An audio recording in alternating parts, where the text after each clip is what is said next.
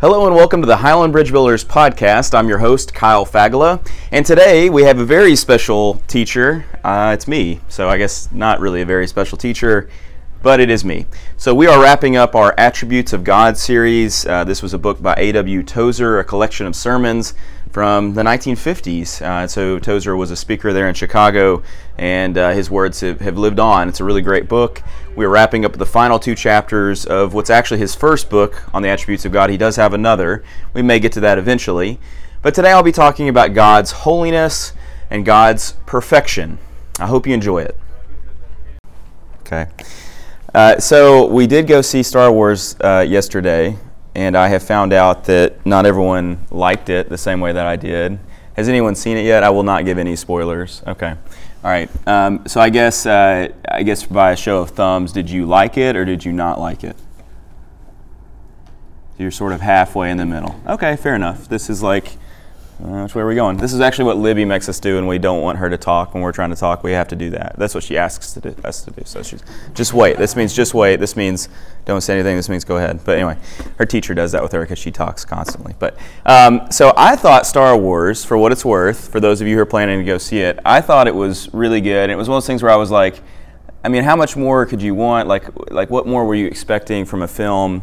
Could you imagine trying to make a film where people have all these strong opinions of something, and no matter what decision you make, someone's going to be critical of it, and oh, you're you know you're going against the story, uh, the Star Wars way of doing things, or this is not how this guy should have been, or this shouldn't have been her parents, or you know, there's the, those big questions. Okay, that obviously are going to be answered. Um, and so I don't even know why you would even want to try and make the movies, but I thought it was good. I wouldn't say it was perfect, okay? So we're going to be talking about perfection, okay?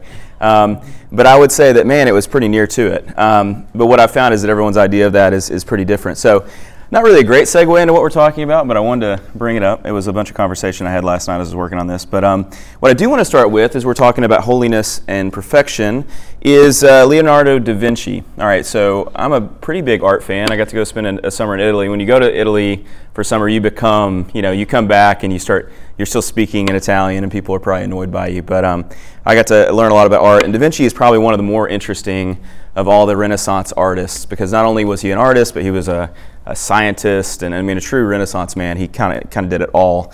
Um, and they say that when he was painting his Last Supper, has anyone seen the Last Supper, the actual one? I'm raising my hand, but I have not. I did not make it up there. I think it's in Milan. Uh, but it's a fresco. It's a huge painting. That's the one thing about all these paintings that was always surprising to me was how big some of them were. It was like, oh my goodness, this thing is enormous.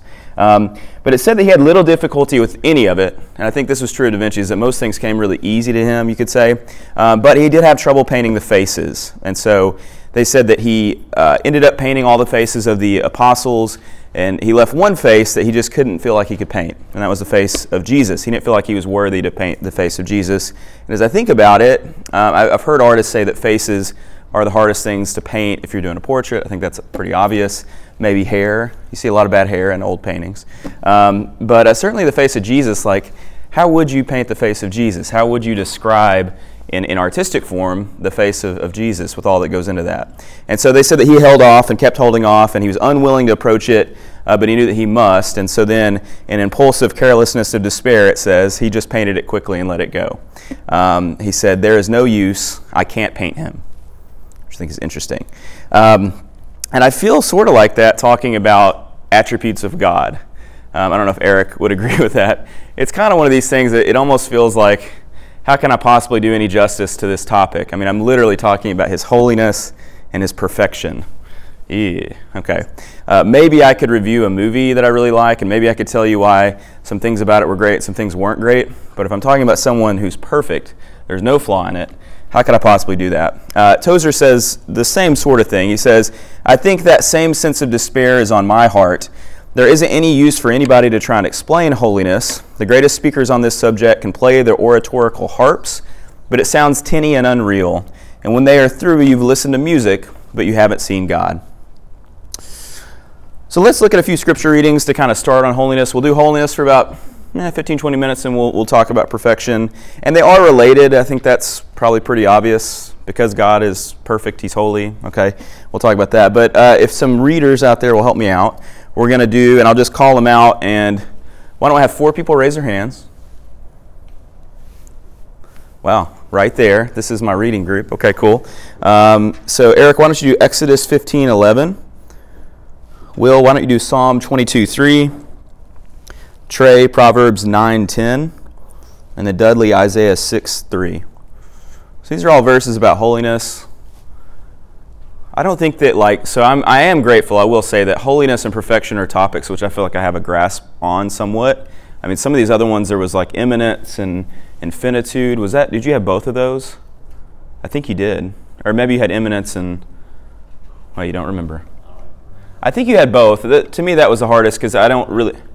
Um, well, I'm gonna. Yeah, that's even maybe even worse. Yeah, that's hard. So I'm glad that I have these. But let's look a little bit at holiness. So Exodus 15:11.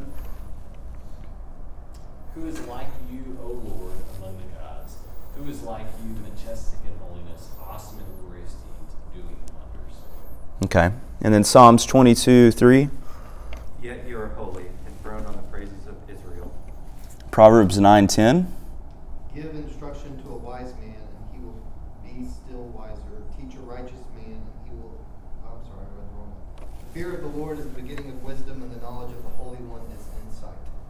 Okay. Isaiah 6, 3. And one called to another and said, Holy, holy, holy is the Lord of hosts. The whole earth is full of his glory. Okay, great job.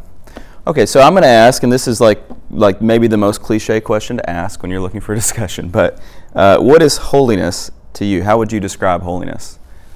I know I've sat in classes and, and had this said, but what, what comes to mind when you first think about that?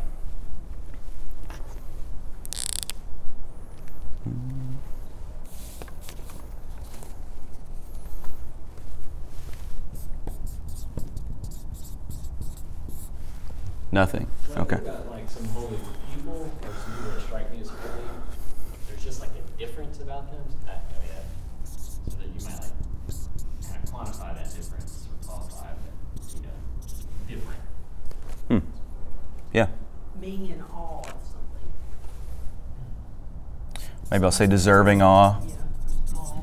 Yeah, absolutely.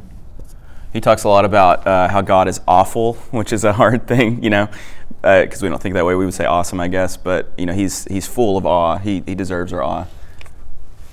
So I didn't use. reverence. Okay. Yep. That's like literally from the uh, definition. Where you did you did you look at it? No. Okay. It's an old mind. It's great. You're holding. Yeah. Good retention. Okay, so the words that I had written down, I think a difference, I would say, you know, kind of the classic word you hear is set apart, like that would like literally be what the word means. So that's what my mind always goes to when I think of holy. I think of set apart, and then I think you like, you know, you kind of have this um, kind of literal version of that in the Old Testament where you have literally God is set apart. Like he's literally not only is in the holy place, which is inside, you know, this big gated off thing, he's even in the holy of holies. And so he's even like further set apart. And I think that was just a way for the Israelites to be able to like, you know, kind of touch and feel and understand kind of what God was and his holiness. And something that certainly we, we lose. And I, I think that we would kind of more saying rightly so that, that God is near us and things like that. I mean, literally, that's what the theme is tonight, is that God came near. But um, I think there is a, an element of this set apartness or this difference that we maybe lose some appreciation for. And then I have things like uh, He's reverend, He's sacred, He's worthy of praise. So I think these are all really great um, things looking at. So this is what Tozer says. I'm just going to read a few quotes throughout today um, where I feel like he describes it better than I could. But holiness mean, means purity, but purity doesn't really describe it well enough. Purity means uh, merely means that it is unmixed with nothing else in it. But that isn't enough. We talk of moral excellence, but that isn't adequate. To be morally excellent is to exceed someone else in moral character. But when we say that God is morally excellent, who is it that he exceeds? The angels, the seraphim? Surely he does, but that is still not enough. We mean rectitude, we mean honor, we mean truth and righteousness. We mean all of these, uncreated and eternal. So, just a couple kind of points of discussion as we talk about this. I mean, we could just kind of define these words and then move on, but I think it's nice to look at maybe why we struggle to understand it. And I think with each of these attributes of God, I think that there is an element of us maybe not getting it completely. I think we know these, like if it's a you know a psychology test in college, like I think I could check the right box. Like I think I know what God is or how He would line up. Um, I don't know that I understand it fully. And so uh, let's look. Let's look at some of those. So I think one of the things he says is that we cannot understand holiness. And let me ask you this: Is that why, if you think that that's true, if you think that you can understand holiness perfectly, which I think was is pretty fair, as I ask, like, what do you think of when you think of holiness? It's like, ooh, I don't know. I mean, you know, it's kind of hard to put an exact grasp on that. Why is it hard to understand holiness? Would you say?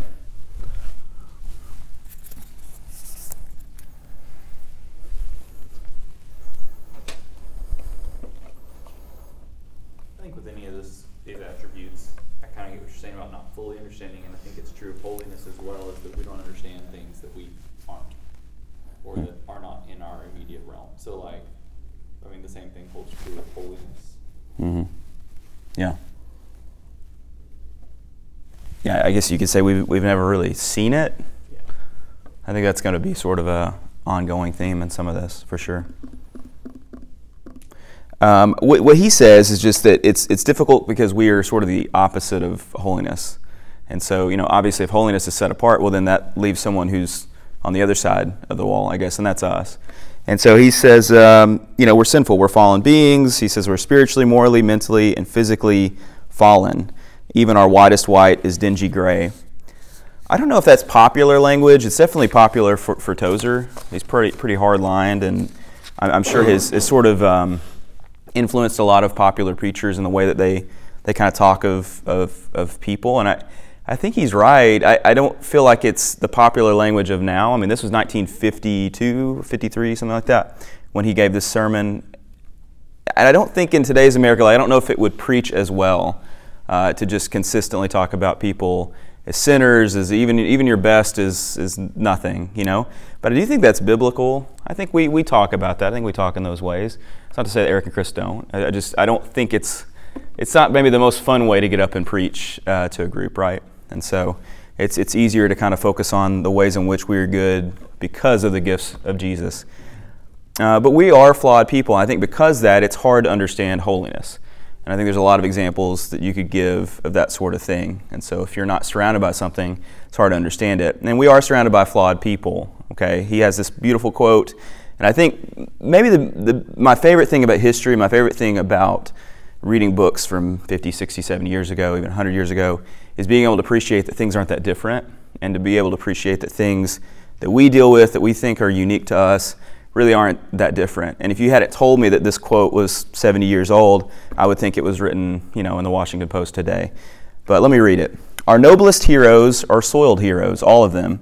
So we learn to excuse and overlook and not to expect too much. We don't expect all truth from our teachers, and we don't expect faithfulness from our politicians. We quickly forgive them when they lie to us, and then we vote for them again. We don't expect honesty from our merchants. We don't expect complete trustworthiness from anybody. And we manage to get along in the world only by passing laws to protect ourselves, not only from the criminal element, but from the best people there are who might, in the moment of temptation, take advantage of us. This kind of world gets into our pores, into our nerves, until we have lost the ability to conceive of the holy. Still, I will endeavor to discuss the holiness of God, the Holy One. We cannot comprehend it, and we certainly cannot define it. Because of this, and because of who we are, we can't really understand holiness. Um, this whole like discussion here kind of reminded me of something, and I will lift it up and ask um, and be honest. Have you ever seen this? Do you know what this is? Has anyone? Oh, how disappointing. Okay. All right. Well, I will. I will kind of keep it here as I talk about this. Nobody. Okay. This is what my mind went to. I don't know if we. If, it is a rhinoceros. Very good. That was all I was wanting to do.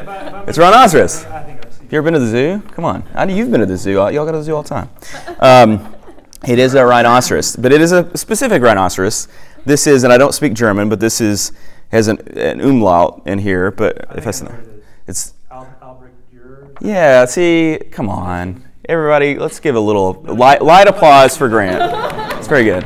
You teach art, right? Yeah. That's really impressive. That's very great. This is, in fact, Dürer's rhinoceros, um, and it's a woodcut that was executed by a German painter and I guess woodcutter, no, printmaker, Albrecht Dürer. Very good. This is from 1515. Okay, so woodcut. So I mean, as impressive as it may or may not be to you, this was cut in wood. It's kind of impressive to me. I think it'd be hard to do, right? You cut wood. This is great. That's why I know he is. Um, and so it's what's interesting about this, and why my mind went to it is, is it's based on a written description and a brief sketch. And brief sketch is a nice way of saying what he based it on. It was a terrible sketch. It looked like if you'd asked me to draw a rhinoceros. That's what he based it on. So he had never actually seen a rhinoceros.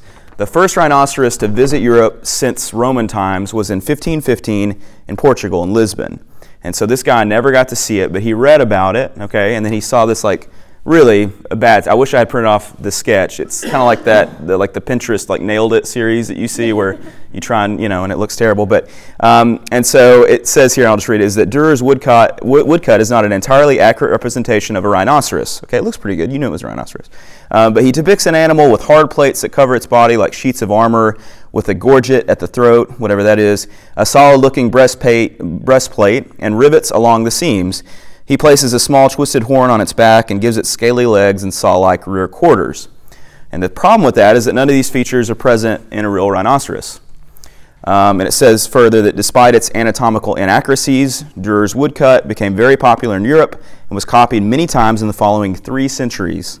Uh, it was regarded by Westerners as a true representa- representation of a rhinoceros into the late 18th century. And this is my favorite part: is, is that uh, it's been said of his woodcut that probably no animal picture has exerted such a profound influence on the arts.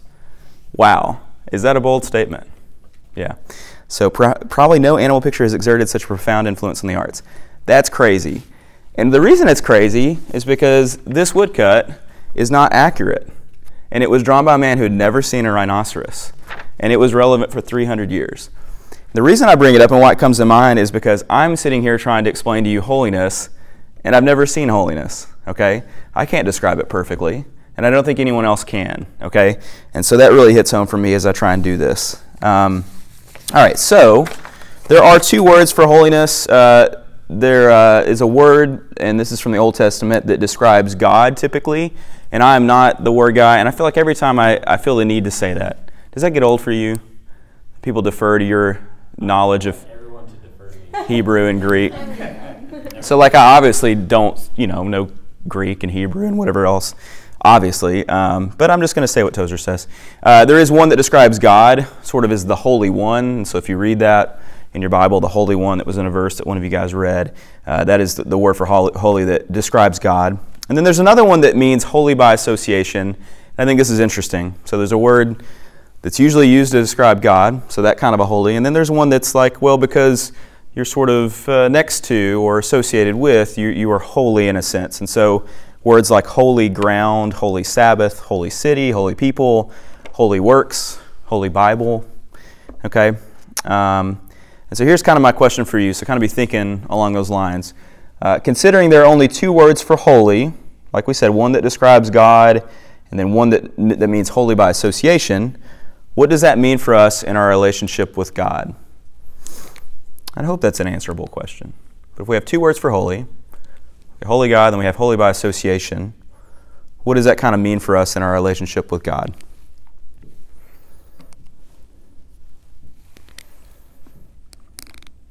Well, that as we live by faith, not by sight as such, that we should strive to be more like Him. Mm-hmm. As we, as we learn, as we read the Word and whatever, what made, the attributes that made God holy. We need to strive for that. We'll never reach it this side of heaven, but it's what we should be striving for daily, working toward. hmm Yeah, absolutely. I think that's the point As of we the series. associate with Him through prayer, through being in His Word. hmm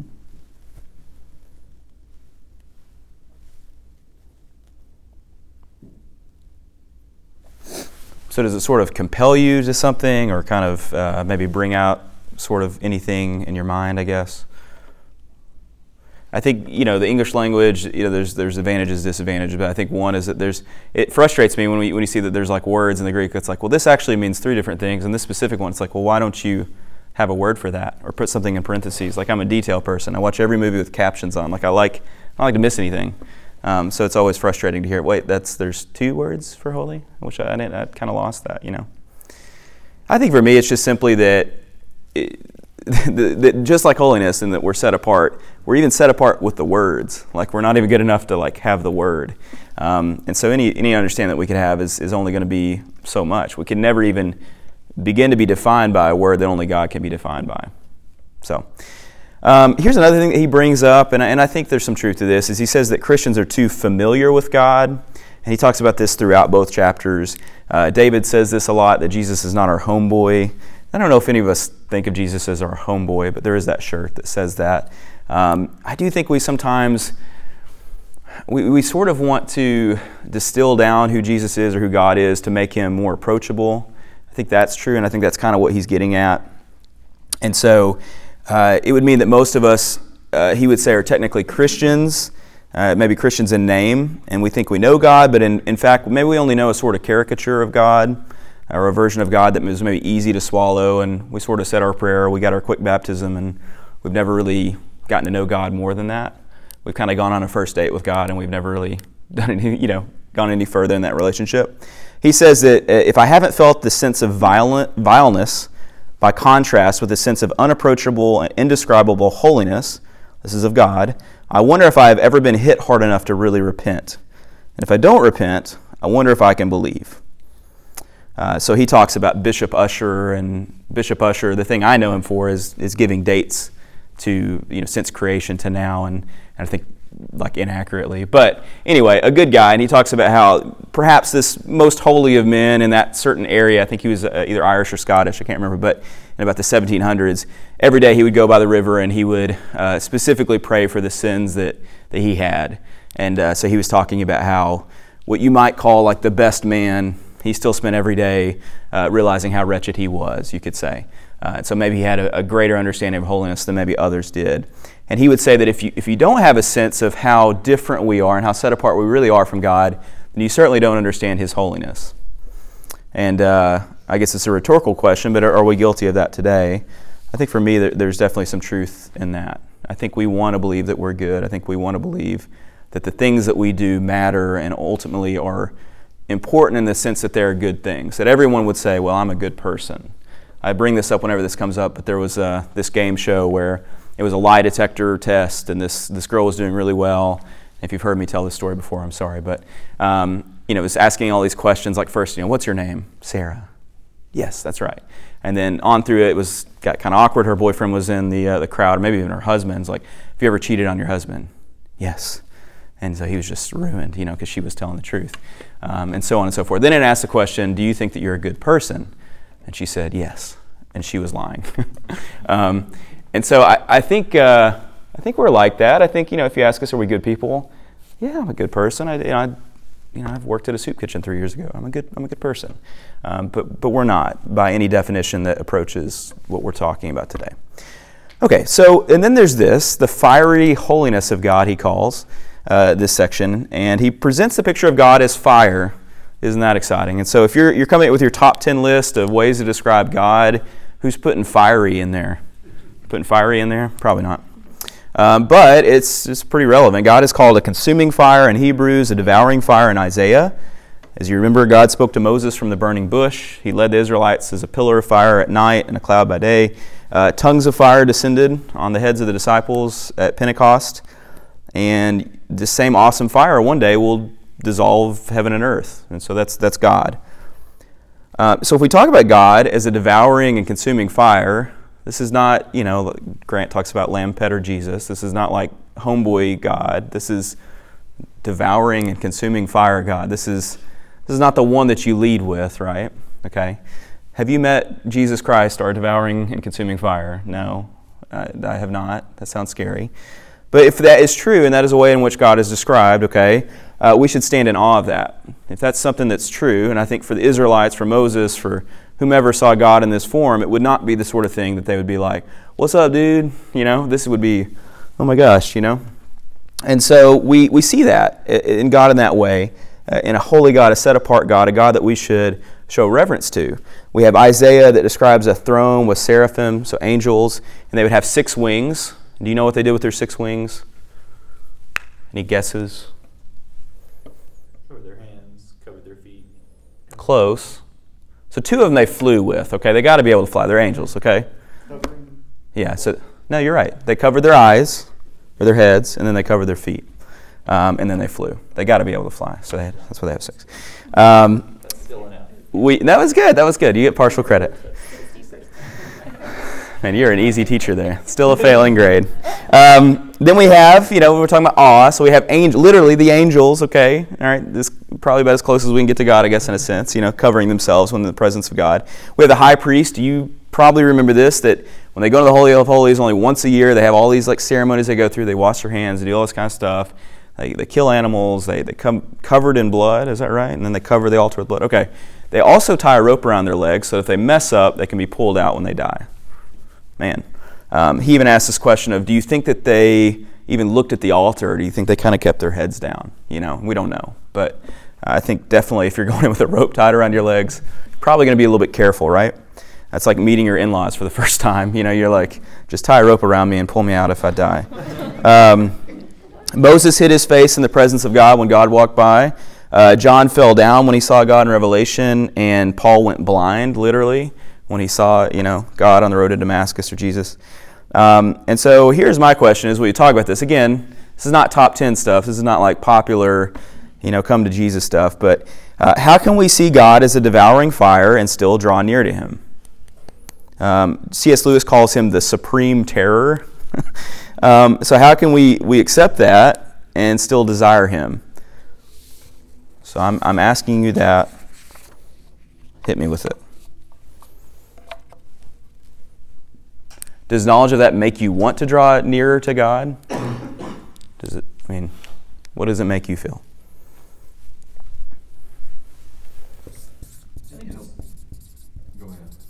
I say I think it's certainly intimidating, but the the flip side from earlier chapters being that that all-consuming, terrifying fire is righteous and just. Hmm. Like, to me, that mitigates it a little bit. That doesn't change my terror about it because I'm very aware of my shortcomings when I think about that. You know, thinking about that consuming fire makes you more aware of those shortcomings. But I don't know, knowing that that fire is righteous, just, perfect, and I don't know. I have trouble wrapping my mind around that as a human, but if I can kind of tell myself that, maybe it kind of mitigates it. Okay. Yeah. Yeah, that's that's hard. I don't think we like that. Yeah. Yeah, that's tough. I think that kind of like echoes like when we have a discussion about hell or like it's difficult for us. We don't like the idea of anyone going to hell or how could a good God send uh, you know people good you know good people to hell or whatever. Um, and I think that understanding of those topics requires an understanding of, of holiness and righteousness and justice. And in just a sort of secular, you know, humanistic point of view, well, everyone deserves good things because we're all good people. Um, but I think time and time again we sort of look at that God wouldn't say that that's true. So, uh, yeah, it's scary, a consuming fire, a devouring fire. But if it's if it's just, if it's fair, then maybe we love justice, we love fairness. So maybe we understand it better. That's good. I think too that that's the beauty of Jesus is that I think God, I don't know, like, and who knows, it's hard to talk about like why God or or what why He does what He does or whatever because He is holy and we have so little understanding. But I think like He He kn- knows that it's really hard for humans who He created to want to draw near to this like burning fire to have a relationship with that. And so I think there's real beauty through his perfect plan through Jesus and coming to us kind of like in a so that we don't have to necessarily come or try to draw near to this consuming fire like we have Jesus. Mm. So there's more to him than that. I don't. Yeah. That's just one part of who he is. Like anyone could read that. I don't even know why I'm bothering. Okay. Well, Innocent reminds me, I read this book um, by a guy named Brian Zahnd called "Sinners in the Hands of a Loving God," Yeah. and um, the like the most famous sermon in American history is by a guy named Jonathan Edwards, "Sinners in the Hands of an Angry God," mm-hmm. and um, it's kind of like frontier revival preaching to kind of scare people into conversion, but he's kind of like emphasizing the holy terror of God. And, and Zahnd's point in the book is that we get the, the fullest revelation of God in Jesus Christ. Like so if you, if you, if you want to know what God's like, look at Jesus. Jesus is the fullest revelation. So I, that's just to echo what Anna said. That Yeah. it, yeah, there's that doesn't mean Jesus isn't consuming or um, Right. you can a little bit different than what we might see, you know, for instance, in the Holy of Holies in the temple. I'd love to dig in on that and kind of understand that, that tension and and why it seems like I guess on a basic level, like in the Old Testament, you have a God that is you'd say all these things about, and then in the New Testament you have Jesus, and it's it seems different. And I don't know if it's just Yeah, what Zahnd says, and it's, it's worth thinking about, um, that uh, the, the people who wrote the Old Testament were trying to give witness to God as they saw and understood Him. But when God came to earth in the form of a man, like we understood Him a lot better because He's here. Hmm. And, and like so, that's the fullest revelation we get, and that's like Hebrews one, you know, says that, John one. yeah. So I think you know that that does show up in the New Testament. Essentially, like what we saw in, in the past was limited. What we see in Jesus is the fullest we get hmm. But it's also, and I know you know, it's not to say that, that Jesus doesn't talk about people burning for eternity. you know, so uh, he's not just all you know sugar plums and whatever you'd say. Yeah, homeboy Jesus. Yeah, uh, but no, that's great. I love that. All right, so let's let's kind of jump into perfection. So we spend a lot of time on holiness. Like I said, they're related because God is perfect. He is set apart. He's holy. He deserves our praise. Um, and there are plenty of verses that we could look at for calling God perfect. Uh, that's a really consistent concept. Uh, Jesus was perfect on earth. We know this. Um, and again, this is why God is holy. And so we look at perfection as sort of a definition. And this is one of those like, well, duh, I know what perfection is. Um, but it's the highest possible degree of excellence. The problem with this is, again, these are human words trying to describe something that's not human. Okay, but uh, excellence means being in a state of excelling, which implies a comparison to something or someone. Okay, so we could say that there is a musician who's excellent. Bob Buckley, if you come tonight on the bass, he's excellent. He's the best bass player I've played with. He's really good. I mean, he really, from music theory to being able to play to being able to work with, really, he's excellent. And so he's better than any bass player I've ever played with. And I've played with some good bass players. Um, you could say that a film is excellent and that it's better than others. And so I could rank the Star Wars films for you and say which one is, is more excellent. Or I might even say a film that it's perfect. Okay, I could say that, that was a perfect film. Now I wouldn't because that's silly. But I could say, man, that is near perfect. That was really good. Um, you could even say of an athlete, like a baseball pitcher, I would just say a pitcher, but to, if in case you're lost on that, baseball pitcher, okay, he could throw a perfect game. We know what a perfect game is. There's only been eight or nine, like ever. That means no errors, no walks. You strike, not you strike everyone out, but you you get everyone out uh, one way or another. Okay, perfect game. Okay, that was a really, really excellent game, right?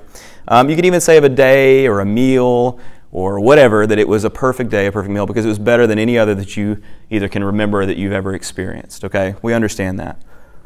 However, when we talk about God, it's it's different. Okay, because God has no degrees. Uh, I think we talked about this when we talked about uh, the infinitude of God, whoever that was that did that. But um, that there are no degrees to God. You know, and you talked about it maybe with immanence that God is not just outside of everything; He's also inside of everything. He's not to the side of things; He's both to the side and, and in those things. I mean, He's He's not less than or more than. He He just is, and so He's not more excellent. He can't compare Him. Okay. And so he, he just he just is perfection. And so it's kind of like anything else that we call perfect or excellent. It's just sort of a cloudy reflection of what really excellence or perfection is. Okay? Uh, he says that God is simply God, an infinite perfection of fullness, and we cannot say that God is a little more or a little less. He's incomparable. Isaiah 40, 25 says, To whom then will you compare me? This is God, that I should be like him, says the Holy One. Okay, so you can't compare him. Uh, I think this is also interesting. This is, I think, why the, the second commandment, and if you remember the second commandment, does anyone know what the second commandment is? If you're a Ten Commandments expert, nobody wants to be wrong. This is one of those times where you probably know, but you don't want to be wrong because you'll look stupid. I get it. Man, you, you're so smart. You got it. I'm making Yeah. up the last one. Yeah, you made it for the lot. You did. Ha- you did great. Thank you for participating. Yeah, it's thou shalt not make any graven images or any idols. Okay, any carved uh, versions of God. And I think it's funny that Tozer says it's not because that God didn't like art. I think that's funny. Um, it's that God didn't want you to try and compare Him to something else. Okay, or to act like something could stand in for God. Okay, you, you can't compare Him. He's He's incomparable. Okay, so I think for time we're just going to sort of glance through through this little section. He talks about what's called our gains and losses. And I think this is really interesting. I was going to write it up on the board and have us do some interaction, but um, I think we can kind of do this rhetorically. Here are what he calls the gains of the 1950s church, and I think this is great. Um, and so he talks about how they've had increased church attendance, more people identifying themselves as Christians, an increase in the number of Christian schools, colleges, and seminaries, dramatic growth in Christian literature, an increase in the popularity of the gospel, better communication, radio, TV, telephone. He makes a little uh, negative comment about TV, which I think is funny, but um, and then great strides in worldwide evangelism. He says we cannot deny that a lot of good is being done and the gospel is being spread around. Okay, so we, we could then we could list up some gains of the church today. Maybe throw some out. Let's let's do like two or three. What are, what are some ways in which the, the church has gained or has, has, has improved, is, is better today? What are some things that are going well? Either for Highland or the church at large?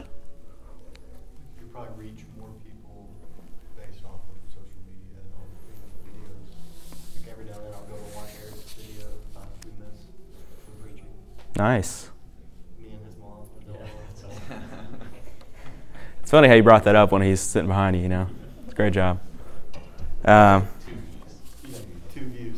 Um, but yeah, just being able to have more access. yeah, yeah, he talks about communication being better. Well, man, we've got, we've got that 1950s church whooped on communication for sure. Does that access, that accessibility ties into, I mean, it's not just about, you know, videos and, and you know, it also ties into missions and have being able to assess needs a world away in a much more accurate, real-time sort of way, and then pro- help and provide and send in ways that you probably would have been slower or less accurate prior to that. Yeah, along those lines, I mean, I think about just the amount of resources we're able to share with the world just from this one church here. You know, like we gave like half a million dollars away last year. It's just, it's a big impact. Mm-hmm. Yeah, for sure. I think just he talks about, you know, you've got uh, dramatic growth in Christian literature. Think about the last 60, 70 years of, of that. I mean, now if you're a preacher, if I'm preparing for a class, I mean, I have every answer that I could ever possibly need. I even think as I'm reading this is like, how would he have fact checked that? You know, it's like, oh my goodness, he didn't have spell check. He misspelled Da Vinci. There's a space between da and Vinci, and he didn't know. You know, so there's just some interesting things uh, in terms of our gains. And so we could do many more. Now here's the converse. What about our losses? Okay, and I think all of a sudden it's like, oh, that's a lot easier. We do a lot of things wrong. You know, we've lost a lot of things. Um, he talks about kind of his focus is, is that while all these good things have happened, uh, we've had a loss in religious fear, he calls it, which leads to flippancy and familiarity towards God that our fathers never knew. Um, I would say that, and we could list out our losses, and we were going to do that, and you can kind of just think through the things that maybe the church today has lost. And it's easy to critique, and it's funny seeing what he says, and it's, well, it's really not that different. I would say that my first thing is that we're too culturally influenced. Um, but the one thing he says is that the world is too much with us. He says the same thing. I mean, really, like there's no difference. Um, he also identifies a couple other things. Uh, one that he calls that we have no awareness of the eternal, um, and so he identifies a loss in the church of an awareness of what, what he calls the invisible and eternal, a consciousness of the divine presence with divine majesty. Hmm. Now, why do you think that we, if you agree, I, I agree that we, we have not enough awareness of the invisible and eternal? And I think you look at our culture, and we, and maybe it's easy to say this is the time in history where we are most this way, but I think we have a very short attention span. I think that scientifically that would that would be proved to be true that we have the shortest attention span ever. I think Chris maybe preached about this and says that now our attention span is shorter than what did he say? What was like a like a cat or something? I don't know. Whatever. We have a very short attention span. Uh, we want things now, and we also want proof. Okay, we're in a very like proof-driven, scientific-driven culture right now, and so atheists kind of the premise of, of their religion, as it were, is to say that I will only believe in things that I can see or that can be proven by science. God cannot be proven by science. He cannot be tested under a scientific method, and so God does not exist. That oversimplifies it, but that's pretty accurate. And so I think we, we have no appreciation to some degree of invisible and eternal, things that are outside of what we can see with our sort of narrow view. Here's a quote from Tozer. We've got about five minutes. The modern Christian has lost a sense, and the modern Christian being a 1950s Christian, has lost a sense of worship along with the concept of majesty and, of course, reverence as well. He has lost his ability to withdraw inwardly and commune in the secret place with God in the shrine of his own hidden spirit. It is this that makes Christianity, and we have all but lost it. Added numbers, yes, but lost fear. Multiplied schools, yes, but lost awareness of the invisible. Tons of literature being poured out, of course, but no consciousness of the divine presence. Better communication, certainly, but nothing to communicate. Evangelistic organizations, yes, but the concept of majesty and worship and reverence has almost left us. Maybe he's a little harsh, but that's probably true. Um, yeah, I think it's true of the internet is that we have every answer that we could ever want, and we don't really want any of them. like, uh, you know, we're, we're, we're we, we could ask any question that we could possibly ask, and most of us go through life, you know, watching the next show on Netflix. You know, it's sort of like, yeah, I'll keep watching. You know, we're not asking these deep questions, and we have more access to this information than we've ever had before. Lost that sense of urgency of sharing the gospel Oh, absolutely. If we ever had it. because of our, yeah, Yeah, exactly. for sure. Yeah. And the reason being either we don't really believe it, or we don't care about other people. I don't know which is worse. Um, or we don't understand God, or maybe we feel like we have more time. I don't know. There's, yeah, there's a lot of reasons. For sure we do. Um, he makes this connection, and then we'll, we'll wrap up. But uh, he says that when we look at external gains of a church, he says there's an inverse relationship between that and internal losses. Okay, so if we get more external gains, he says that we get more, this I guess is a direct relationship, we get more internal losses. Okay, what he means by that is, is that uh, when our gains are mostly external, we start to have losses that are internal. Okay, and so we oftentimes focus on the externals to the neglect of our inner relationship with God. So, my question, if you're following that, and are you following that?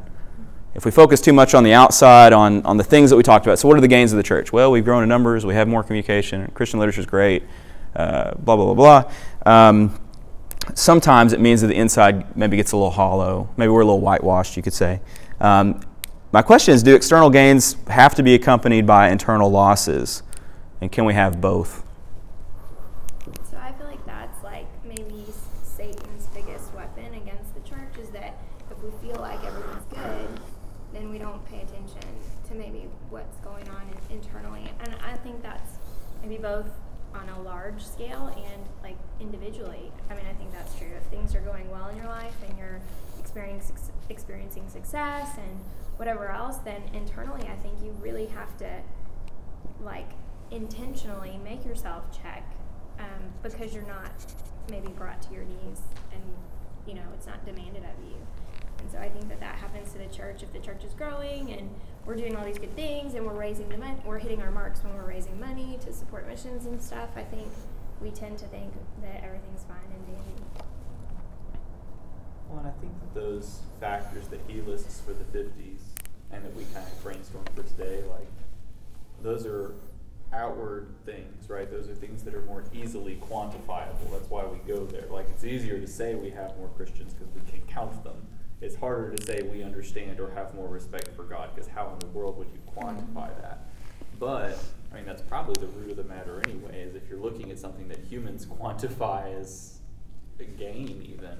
Like I, when you were reading his list, I was thinking of a few of the things kind of in historical context of the 1950s, thinking, yeah, I don't know if that was a good thing. Yeah, I don't know if that was a good thing. and I mean, I think if we rely on that as our idea of whether or not we're on the right track, I mean, yeah, of course we're going to end up hollow and not having it because we're focusing or counting on the one thing that doesn't seem to matter as much. Like, I feel like if you're focused on the inside perspective and relationships with God, then your numbers are naturally growing. Like, you can have both, but it depends which one you start with. So that's the answer. So Scott, you just totally redeemed yourself. Um, that's his answer for how can you have both is to not focus on the external gains. As easy as that is, as a manager of people and owning a business, that's what's easy. That's what you use to drive people. We need 42 starts this month or whatever it is. Um, the smarter thing would be to focus on who, who we are, what are our core values, what drives us, why are we doing this, and then the, the what and the how will follow, the, the results will follow. And so, if we focus on our internal relationship with God, it will usually result in outward growth, is what he says. And that's supremely simple, okay? But it doesn't mean that we follow it. Um, and then usually focusing on the outward result will lead to loss eventually, both inwardly and ironically outwardly. Okay? Um, he says that I believe that we will never recover our glory as a church until we are brought to see again the awesome perfections of God. And so we need to spend more time talking about the holiness and perfection of God. We need to recapture the majesty of God. I'm going to end with a prayer by Tozer. I know we're a little late in that. We don't have any announcements after, so we'll just be done. I hope to see you tonight. But let me read this prayer. It's uh, not too long, but I think it's great. So, O God our Father, how easy it is to backslide, to be living and yet be dead. How easy it is to become part of a troop of jolly church people, chattering and giggling while the world grows old, the judgment draws near, hell enlarges its borders, and the Antichrist prepares himself to take over. While the world is unifying itself and getting ready for a king, O God, my church is playing and saying, I am rich and increased with goods and have need of nothing. We have more people attending, we have more money than we have ever had. Our churches cost more, and our schools are full, and our programs are many. But we are forgetting, oh my God, that the quality of our Christianity has been greatly impaired. Oh, restore again, we cry. Restore again to thy church her vision of thee. Restore again to thy church her sight of the great God. Show us thy face, thy lovely face, a permanent view of majesty. We will not ask for a transient beam. We want a permanent sight of Thee and all Thy wonder. O God, men uh, sin on and on while they smile at religion. They laugh about it and tolerate it. But, O God, we have lost our fear and our sense of majesty and our awe. Give back to us, we pray, the majesty in the heavens. Give back to us a sight of majesty again, so we can know how wonderful Thou art. Thy majesty, how bright, how beautiful Thy mercy seat in depths of burning light. Send us forth to pray, to walk about knowing that we are in the garden indeed, even as thou didst walk in the garden in the cool of the day, and Adam hid. Oh, how many of us, Lord, hide behind one thing or another because we are not morally and spiritually prepared to come out and walk with thee. But Enoch walked with God, and he was not, for God took him. Moses looked upon thy face, and his face did shine. O God, send us out not only to make converts, but to glorify the Father, and to hold up the beauty of Jesus Christ to men. All this we ask in the name of Jesus Christ, our Lord. Amen. Okay, so that is it for our Attributes of God series. I've thoroughly enjoyed it. If you uh, have a chance to get the book, you can buy it on Amazon, get it shipped to yourself. It's really great, really great. And I think being able to get a sense for the issues the church was going through, you know, at least in Chicago at, at Tozer's Church, uh, you know, it's, it's good to get a sense of what things were in the 50s and even compare them to today. And obviously to get a sense of who God is. And of course, that's never changed and never will. I hope you're having a great holiday season. I love Christmas. I love you know everything that's coming up. Um, one one request, and I said this in the closing in our class, is if there is a relationship you have that is damaged, that is not what it should be. I think that as Christians, it is on us to make those relationships right. I think it's on us to seek healing for that and forgiveness, even if you're the one that was wronged. Uh, it's rare that anyone responds to um, you saying you're sorry and asking for forgiveness with anger. And I think that can begin the healing process. And so I pray that um, you're able to find peace in all your relationships this Christmas season we will be back. It will be a couple weeks. We've got, you know, we're off for Christmas and for New Year's and some things, but uh, we really look forward to being back with you. You can reach out to us, uh, Highland Church in general, or you can reach out to me, Kyle Fagala. You can find me on Facebook or Twitter. And uh, just wish all the best to you. It's been a, a great time doing these podcasts now uh, for maybe half the year, and we look forward to doing more in 2018. We will see you soon, and God bless.